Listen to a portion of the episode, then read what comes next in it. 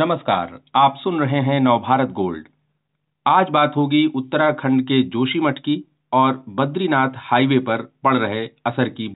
इस हाईवे में दो दो मीटर तक चौड़ी दरारें आ गई हैं। इससे बद्रीनाथ यात्रा के बारे में भी चिंता बन गई है और ये डर भी जताया जा रहा है कि चीन सीमा के पास जो सेना के जवान तैनात हैं, उनको दिक्कत हो सकती है। क्या है पूरा मामला? इसके बारे में जानकारी देने के लिए हमारे साथ हैं पूनम पांडे। जो नवभारत टाइम्स की विशेष संवाददाता हैं और रक्षा मामले कवर करती हैं।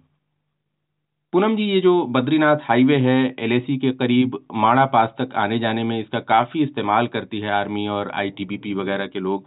जवान आते हैं, सप्लाई पहुंचाई जाती है। कितना इम्पोर्टेंट है ये सिक्योरिटी के लिहाज से डिफेंस के लिहाज से?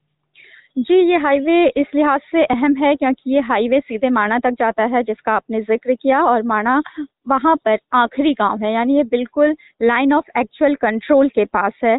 तो माणा तक पहुँचने के लिए जोशीमठ से अगर माणा जाना है तो इस हाईवे का ही इस्तेमाल होता है। सेना भी अपने मूवमेंट के लिए, सामग्री पहुँचाने के लिए इसी हाईवे का इस्तेमाल करती है। और ये हाईवे में अगर कोई दिक्कत होती है तो सेना के सामने ज़ाहिर तौर पर दिक्कत हो सकती है, क्योंकि फिर सेना को इसका ऑल्टरनेट ढूंढना पड़ेगा।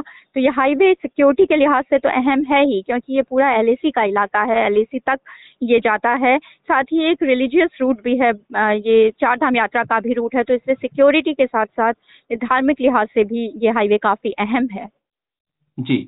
बताया जा रहा है कि दो दो मीटर तक चौड़ी दरारें पड़ गई हैं इस बद्रीनाथ हाईवे में कई जगहों पर और सात आठ जगहों पर इस महीने जो है भूस्खलन हुआ है, उससे काफ़ी नुकसान हुआ है हाईवे को। तो ये आर्मी के लिहाज से क्या दिक्कत महसूस की जा रही है? दिक्कत की बात है ये?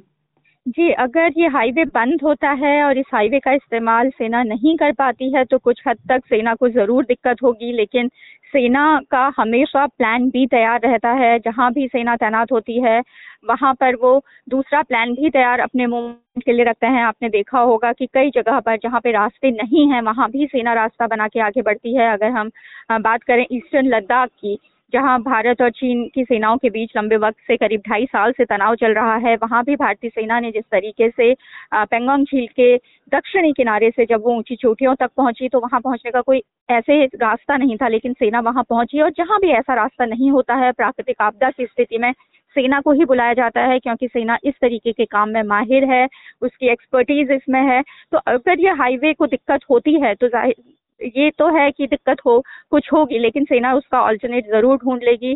कुछ वक्त पहले आर्मी चीफ से जब इस बारे में बात हुई थी तो उनका भी ये कहना था कि हम लगातार नज़र रखे हुए हैं, हर जगह देख रहे हैं और border road organisation B R border area की सड़कों को देखता है, जो डिफेंस के लिहाज से काफ़ी इंपॉर्टेंट है, वह भी इलाके को देख रहे हैं, जहाँ अगर थोड़ी दिक्कत है, जहाँ पे थोड़ा रिपेयरिंग करके सड़कें ठीक हो सकती हैं तो बीआरओ उस दिशा में काम करेगा। और अगर किसी ऑल्टरनेट रूट की ज़रूरत होगी तो बीआरओ उस पर भी ज़रूर काम करेगा।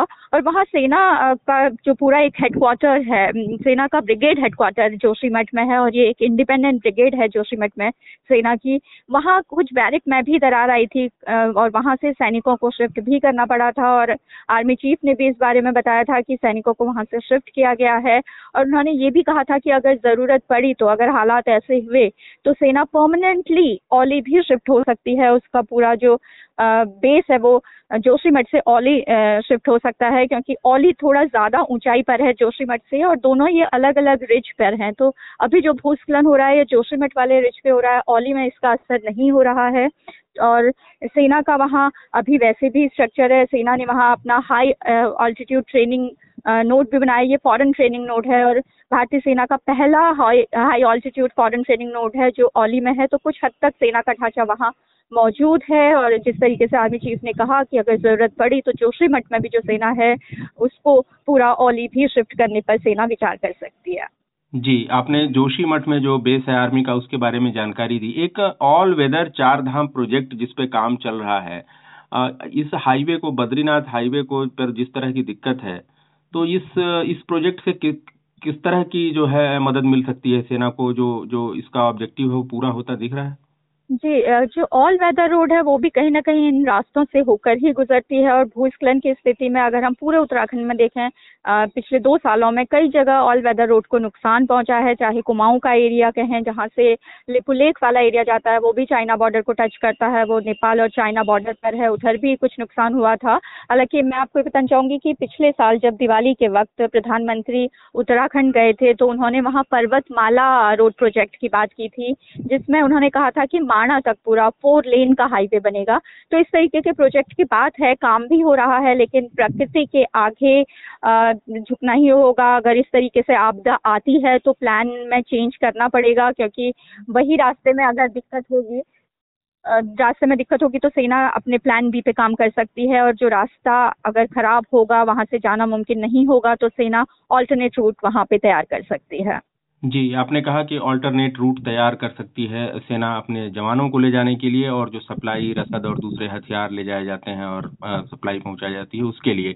लेकिन जिस तरह एलएसी का आपने ज़िक्र किया, आपने ईस्टर्न लद्दाख में चीन के रवैये का ज़िक्र किया और इधर उत्तराखंड में भी बीच बीच में इक्का दुक्का बार जो घुसपैठ या इस तरह की कोशिशें हुई तो चीन के जैसे तेवर हैं एलएसी पर, उसके चलते कोई इमिनेंट रिस्क हो सकता है क्योंकि हाईवे हमारा जो है वो दिक्कत में आ गया है?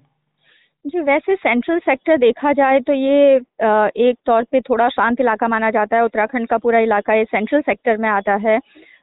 लेकिन जब जिस तरीके से ईस्टर्न लद्दाख में हुआ, चीन ने धोखेबाजी की, चीन की सेना वहाँ पर अपने समर ट्रेनिंग के लिए आई थी और फिर वहीं रुक कर वो आगे एलएसी की तरफ़ बढ़ने लगी तो उसके बाद चीन पर भरोसा टूटा है। उसके बाद से भारतीय सेना ने हर जगह अपनी तैनाती भी मज़बूत की है, साथ ही इंफ्रास्ट्रक्चर बढ़ाने पर भी काम तेज़ी से किया है। सेंट्रल सेक्टर पे भी काफ़ी तेज़ी से काम हुआ है। पिछले तीन चार साल में काफ़ी इंफ्रास्ट्रक्चर उधर बना है ताकि सेना को मूवमेंट में मदद मिले। सेंट्रल सेक्टर वैसे तो शांत इलाका है, लेकिन चीन की हरकत के बाद वहाँ भी आ, सेना लगातार मुस्तैद है। वहाँ बाराहोती का एक इलाका है जो जोशीमठ से करीब पचास किलोमीटर की दूरी पर है तो वो विवादित जगह है। पूरे एल पे यानी पूरे लाइन ऑफ़ एक्चुअल कंट्रोल पर ऐसे आठ पॉइंट्स हैं जो दोनों देश मानते हैं कि विवादित हैं, वैसे तो विवाद के कई पॉइंट्स हैं, चीन नई नई विवाद की जगह खोजता रहता है, तनाव बढ़ाने की कोशिश करता रहता है, लेकिन ये आठ ऐसे पॉइंट हैं, जहाँ दोनों देश अग्री करते हैं कि ये विवादित पॉइंट है। तो उसमें बारह होती भी एक पॉइंट है सेंट्रल सेक्टर का ये एक लौता पॉइंट है, और चीन ने हम देखें तो पिछले साल भी वहाँ कुछ कोशिश की थी, लेकिन वो इतनी बड़ी नहीं थी, क्योंकि वहाँ भारतीय सेना ज़्यादा स्ट्रांग है, मज़बूत है, और वहाँ का, वहाँ हम ऊंचाई पर हैं, और भारतीय सेना की पोस्ट सेंट्रल सेक्टर का जो एरिया है, वहाँ भारतीय सेना की पोस्ट एलएसी से करीब दो तीन किलोमीटर की दूरी पर है, जो उनकी सबसे नज़दीक पोस्ट है। जबकि चीन की पोस्ट हम वहाँ देखें तो वो करीब एल से तेरह चौदह किलोमीटर की दूरी पर है। तो भारतीय सेना वहाँ चीन के मुकाबले काफ़ी मज़बूत है।